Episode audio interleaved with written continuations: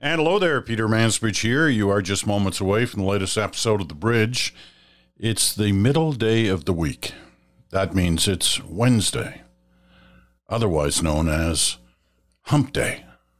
Smoke, Mirrors, and the Truth with Bruce Anderson coming right up.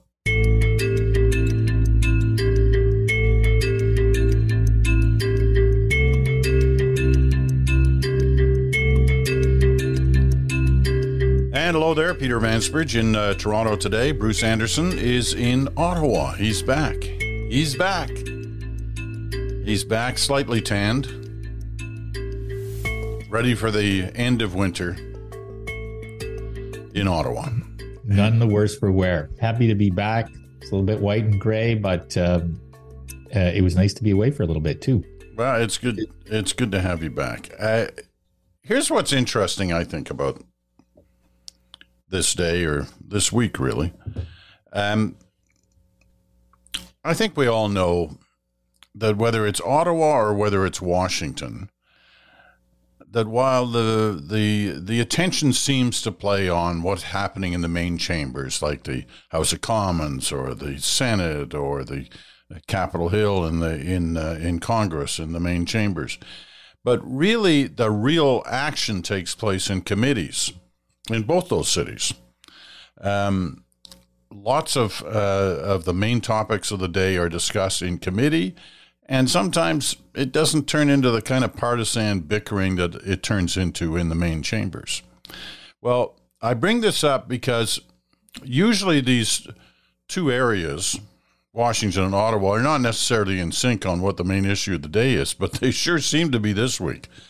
They're both discussing, while there are lots of different committees going on, but the main committees, the ones that are getting the most attention, are both dealing differently at times, but they're both dealing with China and China's influence uh, on the relationship between, in the one case, the United States and China, and in our case, Canada and China, and specifically on the issue of uh, election interference, which has been bubbling up over the last couple of weeks. And uh, the government seems to have been stumbling around a little bit on this. Uh, but it, it it's a really interesting play. Did China interfere with the Canadian election or did it not? If it did, how was it doing that? And who knew about it? And what was done because of it? Those are just some of the questions that are being asked.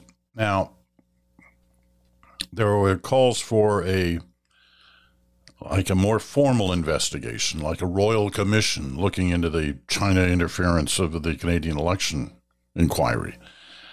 The prime minister said no to that. But there have been increasing voices saying, you know, maybe there should be some kind of official inquiry, maybe not a royal commission, but some kind of official inquiry that looks at this story beyond just MPs looking at it. And among the many voices, and I mean many voices, that spoke up on this in the last few days is our friend Bruce who sort of went at the government for uh, for for backing off on this idea. But bring us into uh, into your headspace on this story first of all, and the bigger picture of this story, because it seems to be getting an awful lot of attention, and some startling facts are starting to roll out. Well, I think the first thing that I would start with is the point that you were making about the committee work, and you were referring, I think, in part to committee work that we saw starting to take shape in the U.S. yesterday, as well as the committee work here in Canada. And in the U.S., uh, people might not have had a chance to consume this news yet, but um, in a world where it's almost impossible to get Republicans and Democrats to agree on anything, let alone to work together on anything, there is a bipartisan committee which got together uh, and declared uh, its bipartisan intention to root out uh, the problems that it sees in the relationship between the US and China commercial, trade, economic, political interference, financial. And some of the language that was used, um, as I saw some clips coming from that committee, was really quite harsh. People talking about the infiltration of K Street um, and uh, Wall Street, by Chinese influence and how it was important that America turn that back. the some of the speakers talked about how there was a a colossal failure of conventional wisdom some 20 odd years ago when the mood was embrace the relationship that's developing economically with China, build a different future together with China, assume as part of that that China was going to become more like America or democracies. And now that conventional, the conventional wisdom today seems to be that was a huge mistake. It only enriched China, it only empowered China, it did not achieve any of the democratic aims, and it created economic and security vulnerabilities for the United States and other countries.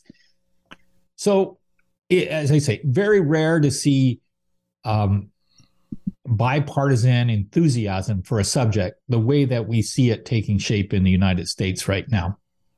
We are not right now seeing bipartisan accord on how to deal with the Chinese influence risks in Canada. My point the other day was that I don't believe that it's tenable for any prime minister to say, uh, we should all be worried about Chinese interference or foreign interference in our democracies, in our election processes. It's real, uh, it's tangible, it's growing, but I can't answer questions about it, and we can't have an inquiry about it. Now, as we've talked about before, there are arguments to be made why you can't, why there are risks associated with a public discussion of these these efforts to interfere.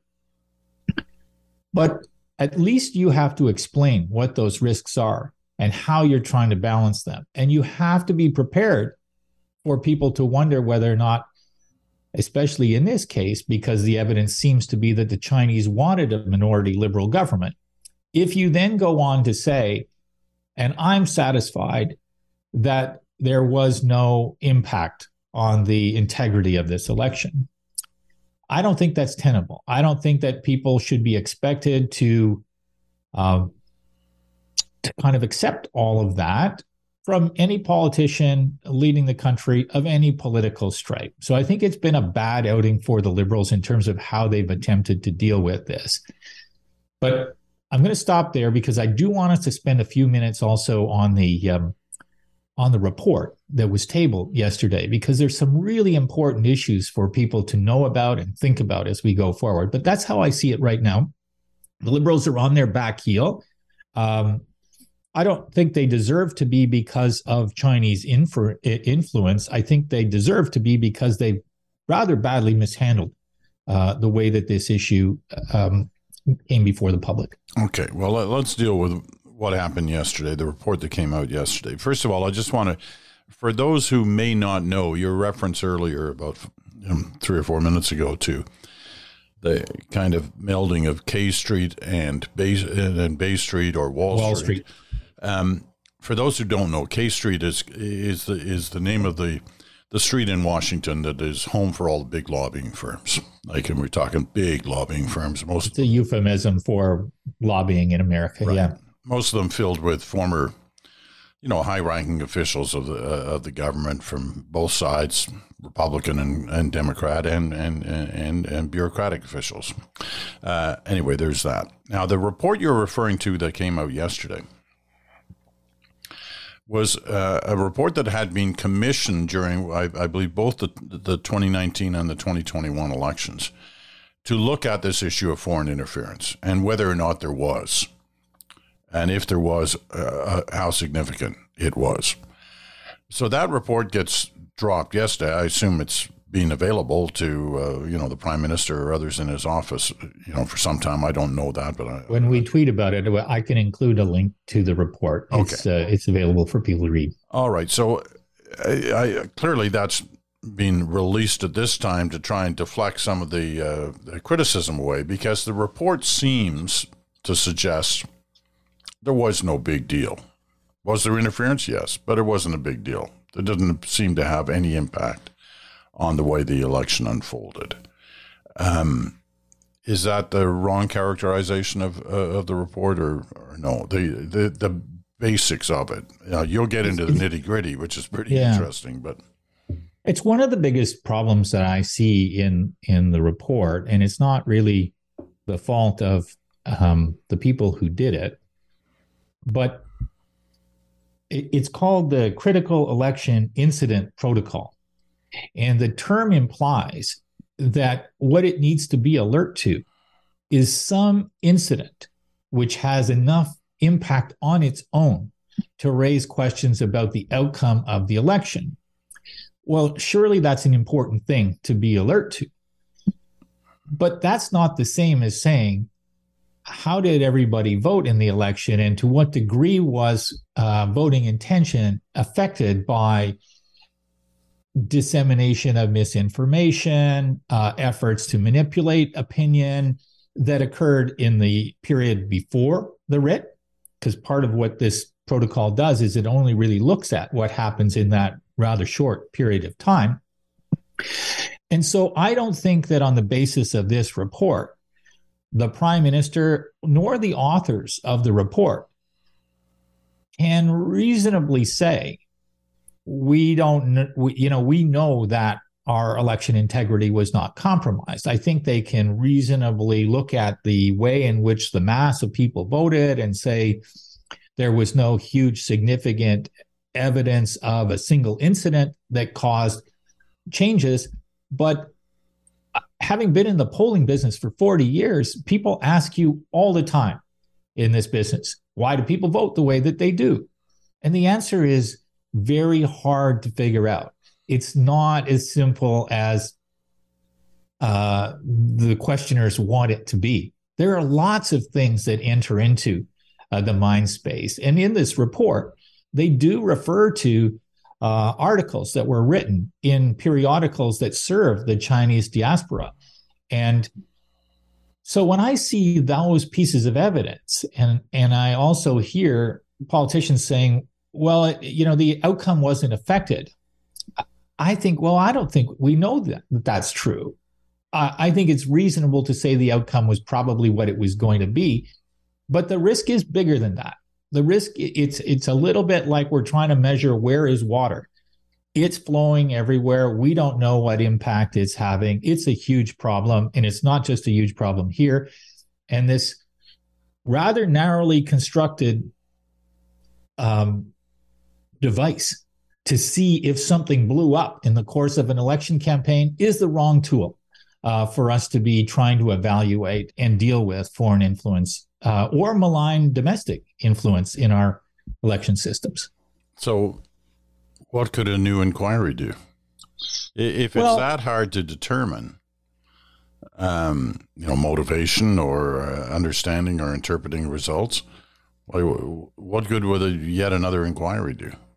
I don't know that an inquiry is the right answer. I think the the the question about an inquiry is probably now a question of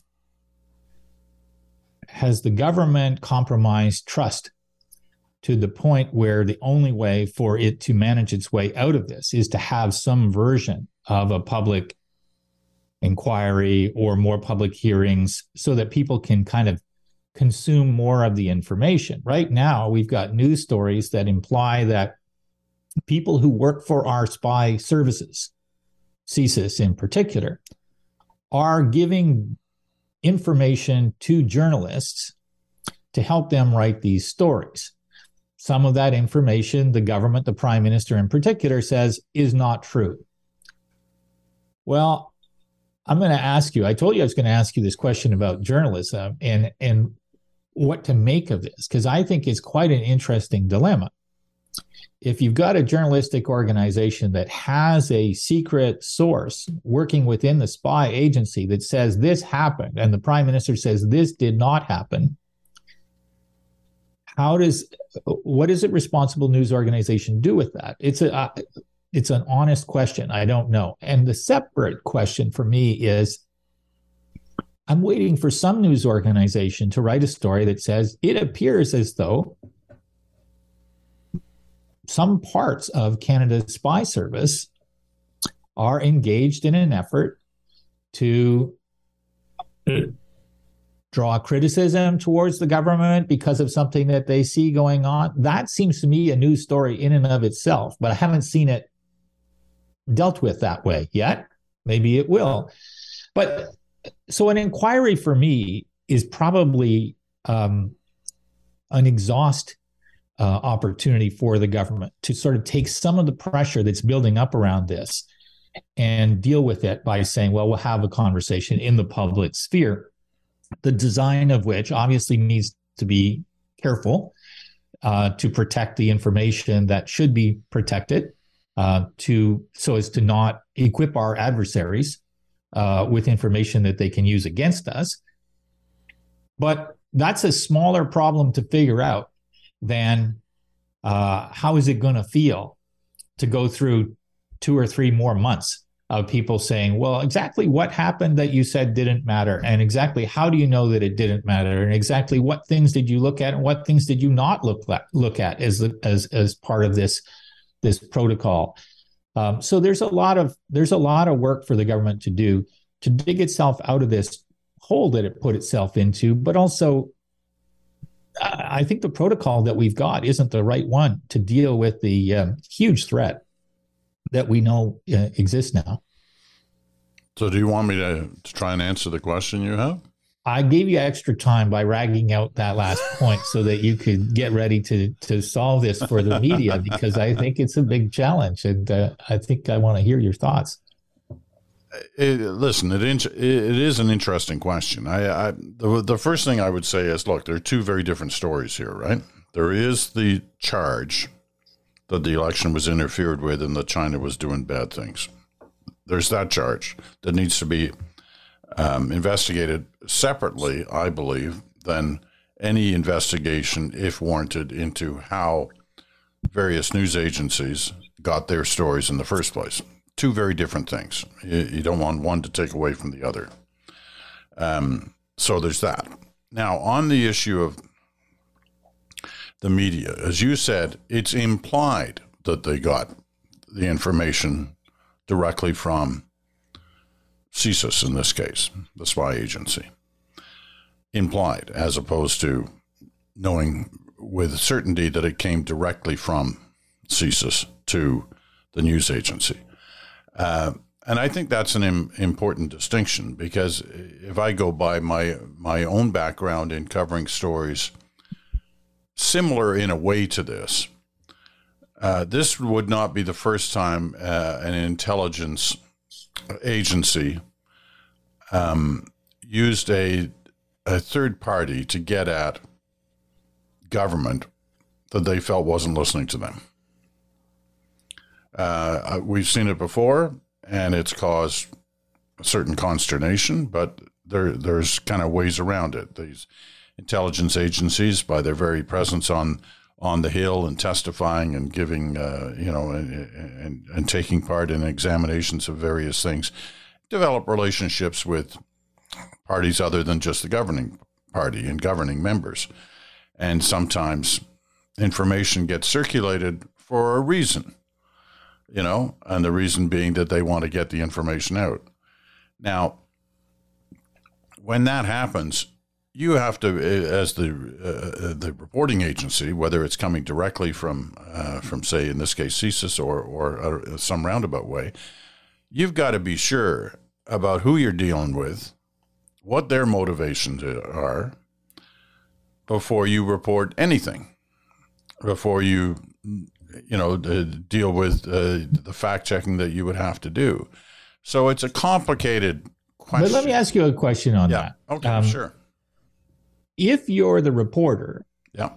and you're talking to someone from CSIS, and both you and they know that the nature of that conversation is breaking the Official Secrets Act, what is your responsibility in light of that?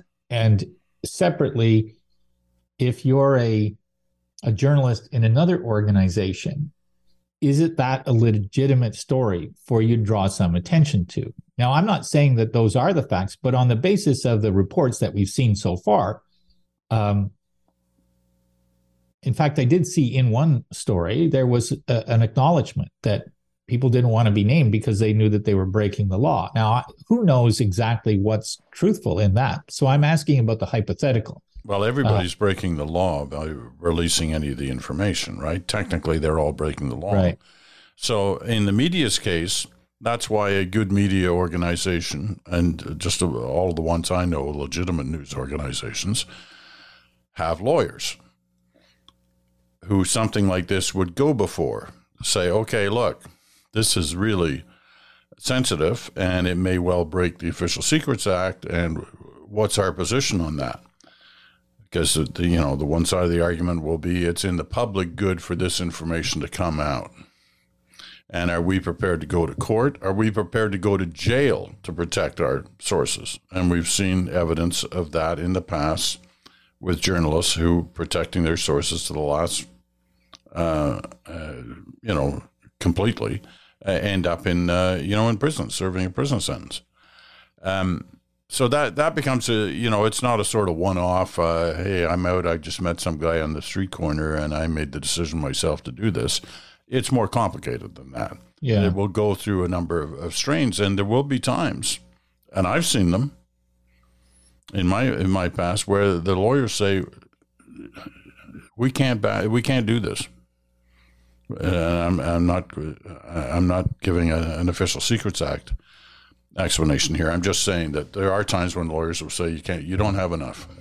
Well, it'll be interesting to watch how that that develops. There was one or two other things that I thought we should spend a minute on, Peter, that that jumped out at me in in reading the this um, critical election incident protocol report. One is that um, this was a committee of some of the most senior public servants in our country.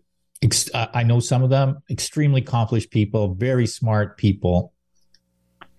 Uh, but there's something about having a group of uh, career public servants explore a subject that is about um, on the ground politics that makes me think uh, they could have hired i'm sure they hired um, service providers to help them understand technology probably they talked to people who were involved with politics but um, what feels like it ha- what happens in these interference uh, areas right now is almost kind of in the weeds. It's hard to see, especially unless you're a trained political operative. Now, I'm not suggesting that the committee should be made up of trained political operatives, but I feel like if it's not got some experienced political hands, maybe retired politicians who at least know what kinds of questions that might be pertinent to ask in terms of what are political organizers trying to do, what tools might they use, and that sort of thing. So I wonder whether or not it's uh, that that makeup is sufficient to uh, advise the country going forward on the nature of the threat.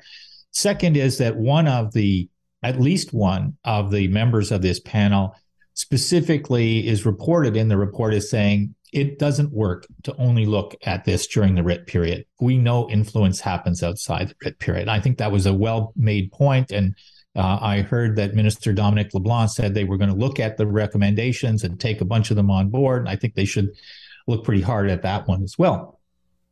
And the third thing is that in the report, they talk about there having been a joint declaration signed by uh, Google and YouTube and LinkedIn and TikTok and Twitter about their effort to um, minimize, suffuse, deal with these kinds of threats during a writ period. Well, TikTok uh, is not um, is not functioning right now in terms of government devices, and we see politicians are abandoning it. So, TikTok's participation in that uh, joint declaration is an obvious question mark.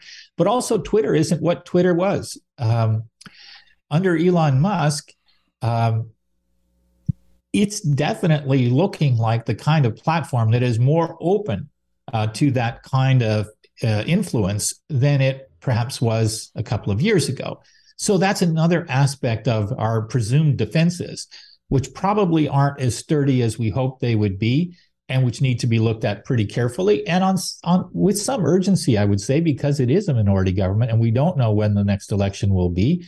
Uh, and we can presume, based on the way that China has been dealing with uh, this conversation, uh, is that they're not standing down. Uh, if anything, they might be accelerating their efforts. Yeah, no, I, there, there's every evidence that they're accelerating their efforts, which gives you lots to be concerned about in the big global picture. Um, you know, they're said to be reconsidering now whether they're going to arm the Russians uh, in their fight uh, with Ukraine, and reconsidering in the sense that, in fact, arming the Russians this time around as to pausing in that consideration. So, I, I mean, there's real reason to be more than a little bit worried about where we are on the China story right now. Uh, and and watching these uh, two different committees in, in North America, which seems to have a much more concern about this than Europe, uh, certainly at the moment. Um, but Canada and the United States, very concerned.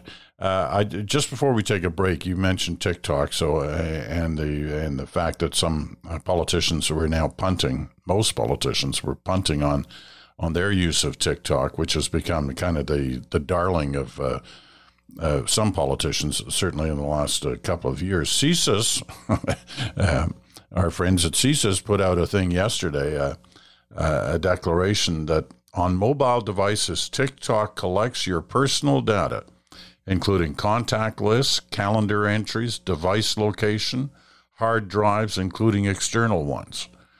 So that's like pretty well everything that's on your phone, right?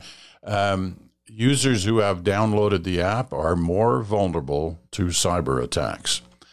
Now, um, governments, uh, the government departments have all been told they can't have TikTok on government phones. Uh, the opposition party, the conservatives, say they're uh, taking a, a TikTok off their phones.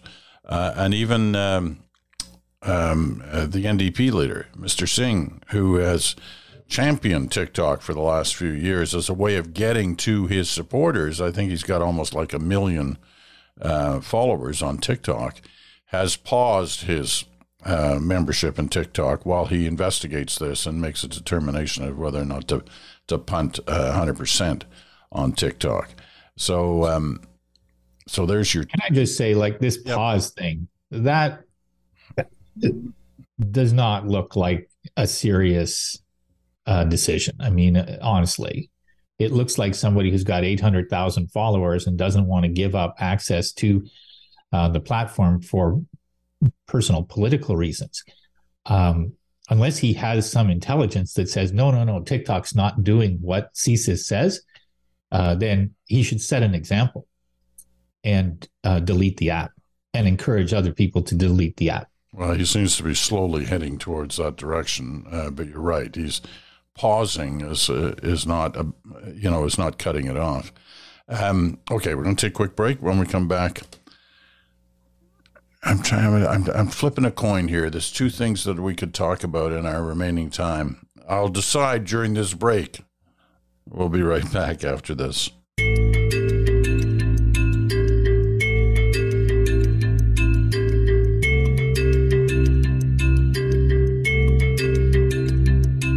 And welcome back. Peter Mansbridge here. Bruce Anderson is in Ottawa. You're listening to Sirius XM, Channel 167, Canada Talks, or you're listening on your favorite podcast platform, or you're watching The Bridge in production right here on your YouTube channel. You can get the link uh, by checking in on my um, uh, Twitter or Instagram feed. Not on TikTok. TikTok. Never been on TikTok. I haven't been on TikTok. Not because I thought this was the wrong place to be, but because I couldn't couldn't figure out how to do it. Um, and I can't say anything in 20 seconds or whatever your time limit is. I don't think you have the dance moves for it yet, but I think if you work on it a little bit more this summer, maybe maybe uh, an alternative to TikTok will emerge, and you can put up some Mansbridge dancing moves. Yeah, that'll be the day. Never been able to dance. Uh, what are we going to talk about in this final? Okay, segment? here's what we're going to talk about. I'm going to save the other one for uh, Friday when uh, Susan Delacourt is with us. This one, because you like you know dragged out your favorite whipping boy, the uh, the media, and said you know it's all the media's fault. Tiny, um, tiny little conversation. let's have let's talk about Fox News. Like, I've never been a fan of Fox News. The Fox News, basically, their primetime schedule, never been a fan of that. Uh, just a bunch of blowhards, uh, frauds, con artists, pillow salesmen, you name it, one one after another. And you know what? It's been uh, been proven in this lawsuit between Fox and the Dominion, um, the election machines, that not only was Fox lying about what they claimed to know, they knew they were lying, and their executives knew they were lying, and they were doing it all for money. They were doing it because if they didn't do it, they were afraid they were going to lose viewers and as a result, advertising. And it, you know, it, it seems like a cut and dry case, but you know, we get around to defamation, nothing's cut and dry anymore. I mean, they're, they're the main point of the suit is that Fox had uh, claimed that the Dominion voting machines were rigged in favor of, of uh, Biden and deliberately uh, cost the election for uh, Trump. And it's just total garbage uh, as most of their own officials, like Bill Barr, even Bill Barr, called it BS. Um, but Fox has taken a huge hit on this in the public domain, but who knows what impact that's going to have in the courtroom and on whatever settlement or decision is made by the by the courts. Uh, they're being sued for what is it, one and a half billion dollars, uh, which wouldn't wouldn't um, wouldn't end Fox, but it would sure cripple them. Uh, but it's it's more than that. It's it's the fact that everything people have claimed about Fox, its critics have claimed about Fox, is proving not only to be true but to be worse than what they claimed. So there's your media story, Bruce. You have that one. Well, you know, there's a lot to chew on there, and um, you know, first of all, I think if uh, Murdoch wanted to make this go away, he could write a check and it wouldn't affect his um, his financial situation, um, and he could settle this this lawsuit. So the decision to kind of go ahead and let the um, the depositions and all of that evidence come into the public sphere, uh, I guess we could look at it as a financial decision, but it also, um, in a curious sort of way, well, to your eyes and mine, this should be a matter of huge embarrassment to Fox. In another sense, it might be strategic. And let me tell you why I say that.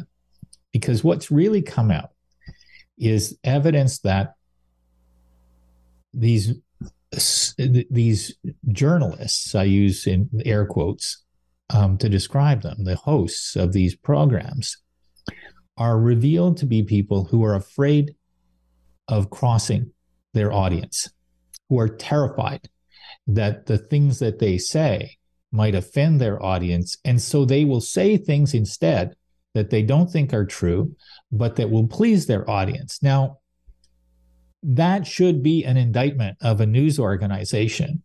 But if you to, to make that point, you have to believe that Fox was a news organization as opposed to a, a group chat, essentially an echo chamber that had been built specifically to allow advertisers to uh, find an audience that was congenial to them, that was kind of reliably of a certain set of values and opinions. And Fox seemed to love that business model. And what seemed in the depositions to be the most um, dramatic information was the fear that Fox had that it was going to lose that connection with those people by telling the truth as opposed to by repeating the lies.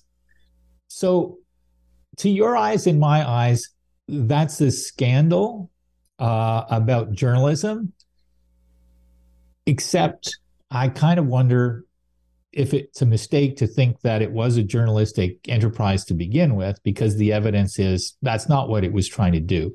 Ultimately, it thought it needed to kind of turn the corner on Trump. So it put some information into the mix, maybe in the hopes of creating the next generation conversation about Ron DeSantis or something else or somebody else. Uh, but then it got scared because people didn't like that. The audience didn't like that. And Trump didn't like it.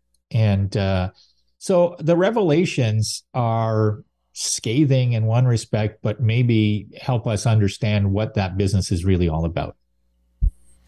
Well, if you're a viewer or listener to Fox News, what are you supposed to believe they are when they're called Fox News? They're not called Fox. They're not called Fox Opinion.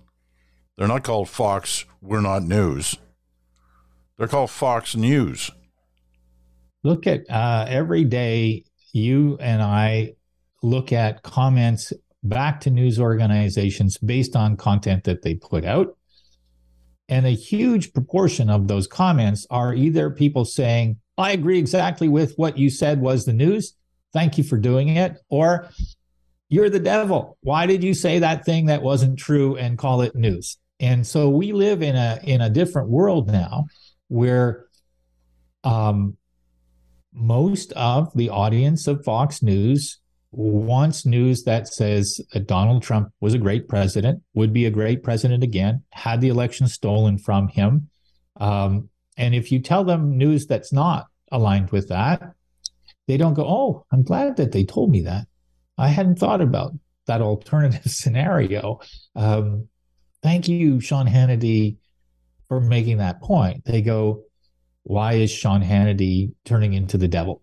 And this is this is the the challenge with news organizations that have wandered so far away from the the mandate that has generally in the past been associated with uh, journalism. And there are one or two organizations in Canada um, that look like they've wandered some distance away from from that too. But that's for another day, maybe. Why wait for another day?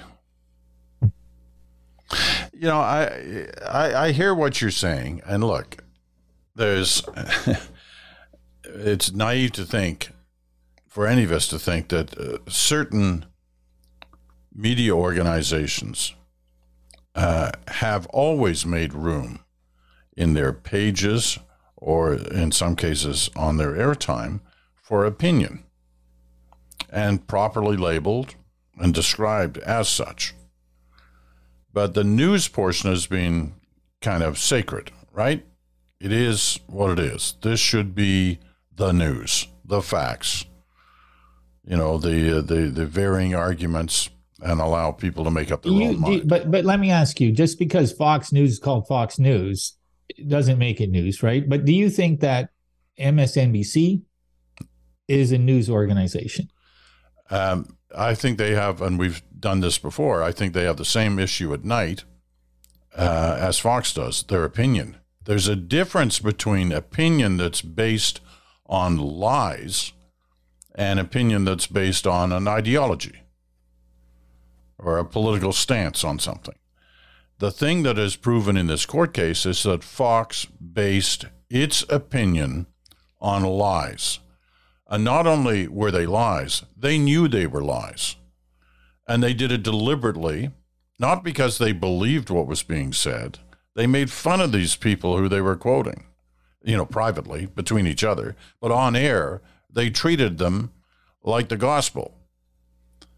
Um, that's the difference. I mean, I, I you know, I, I, I have uh, points at which I turn all of these off, and not just as you said, not just the American ones.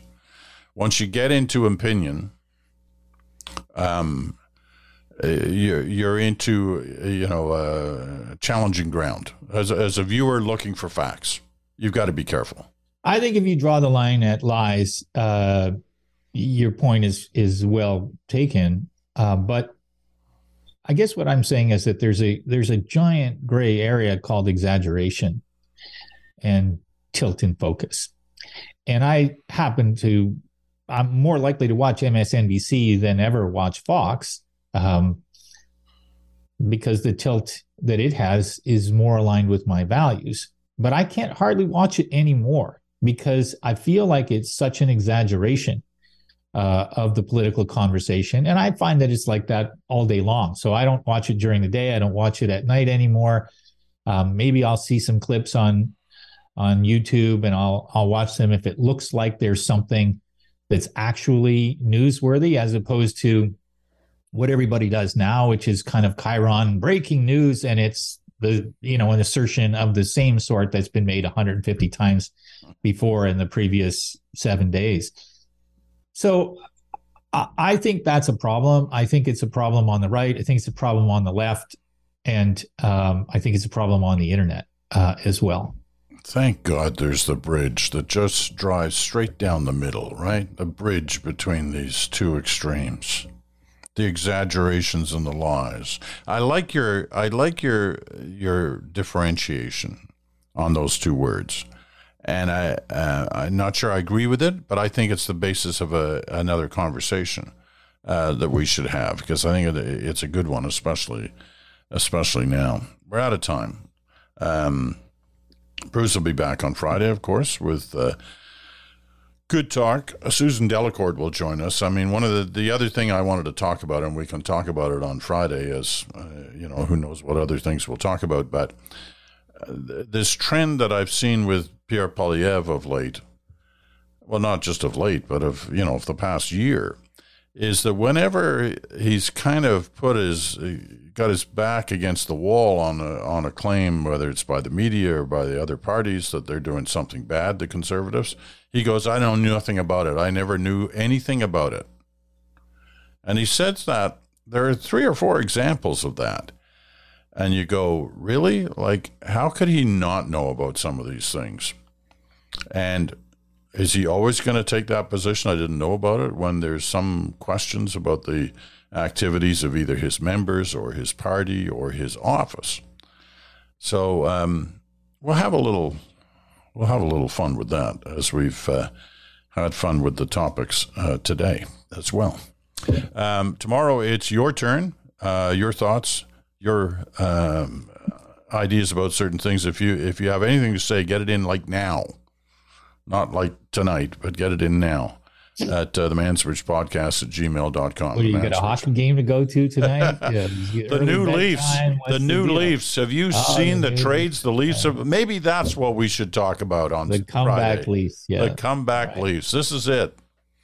That long drought is over. Well, it's spring, and that's what, you know, the leaves do come back. spring. All right. Not your Leafs.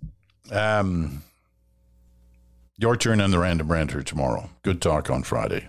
Susan Delacourt filling in, filling in for Chantal Hébert, who's off hiking the mountains and the rivers and streams of Iceland. She told it? us it was a, it was a plane, not mounts. It was a plane. I don't know. It, I like the somebody mountain. Somebody needs to be better. accurate about that. I'm lying. I'm lying. I'm not exaggerating. I'm lying. That's what you want to hear. A full declaration. Okay, that's it for this day. Thank you, Bruce. Talk to you again on uh, Friday. And for you out there, thank you for listening. We'll see you again in uh, 24 hours.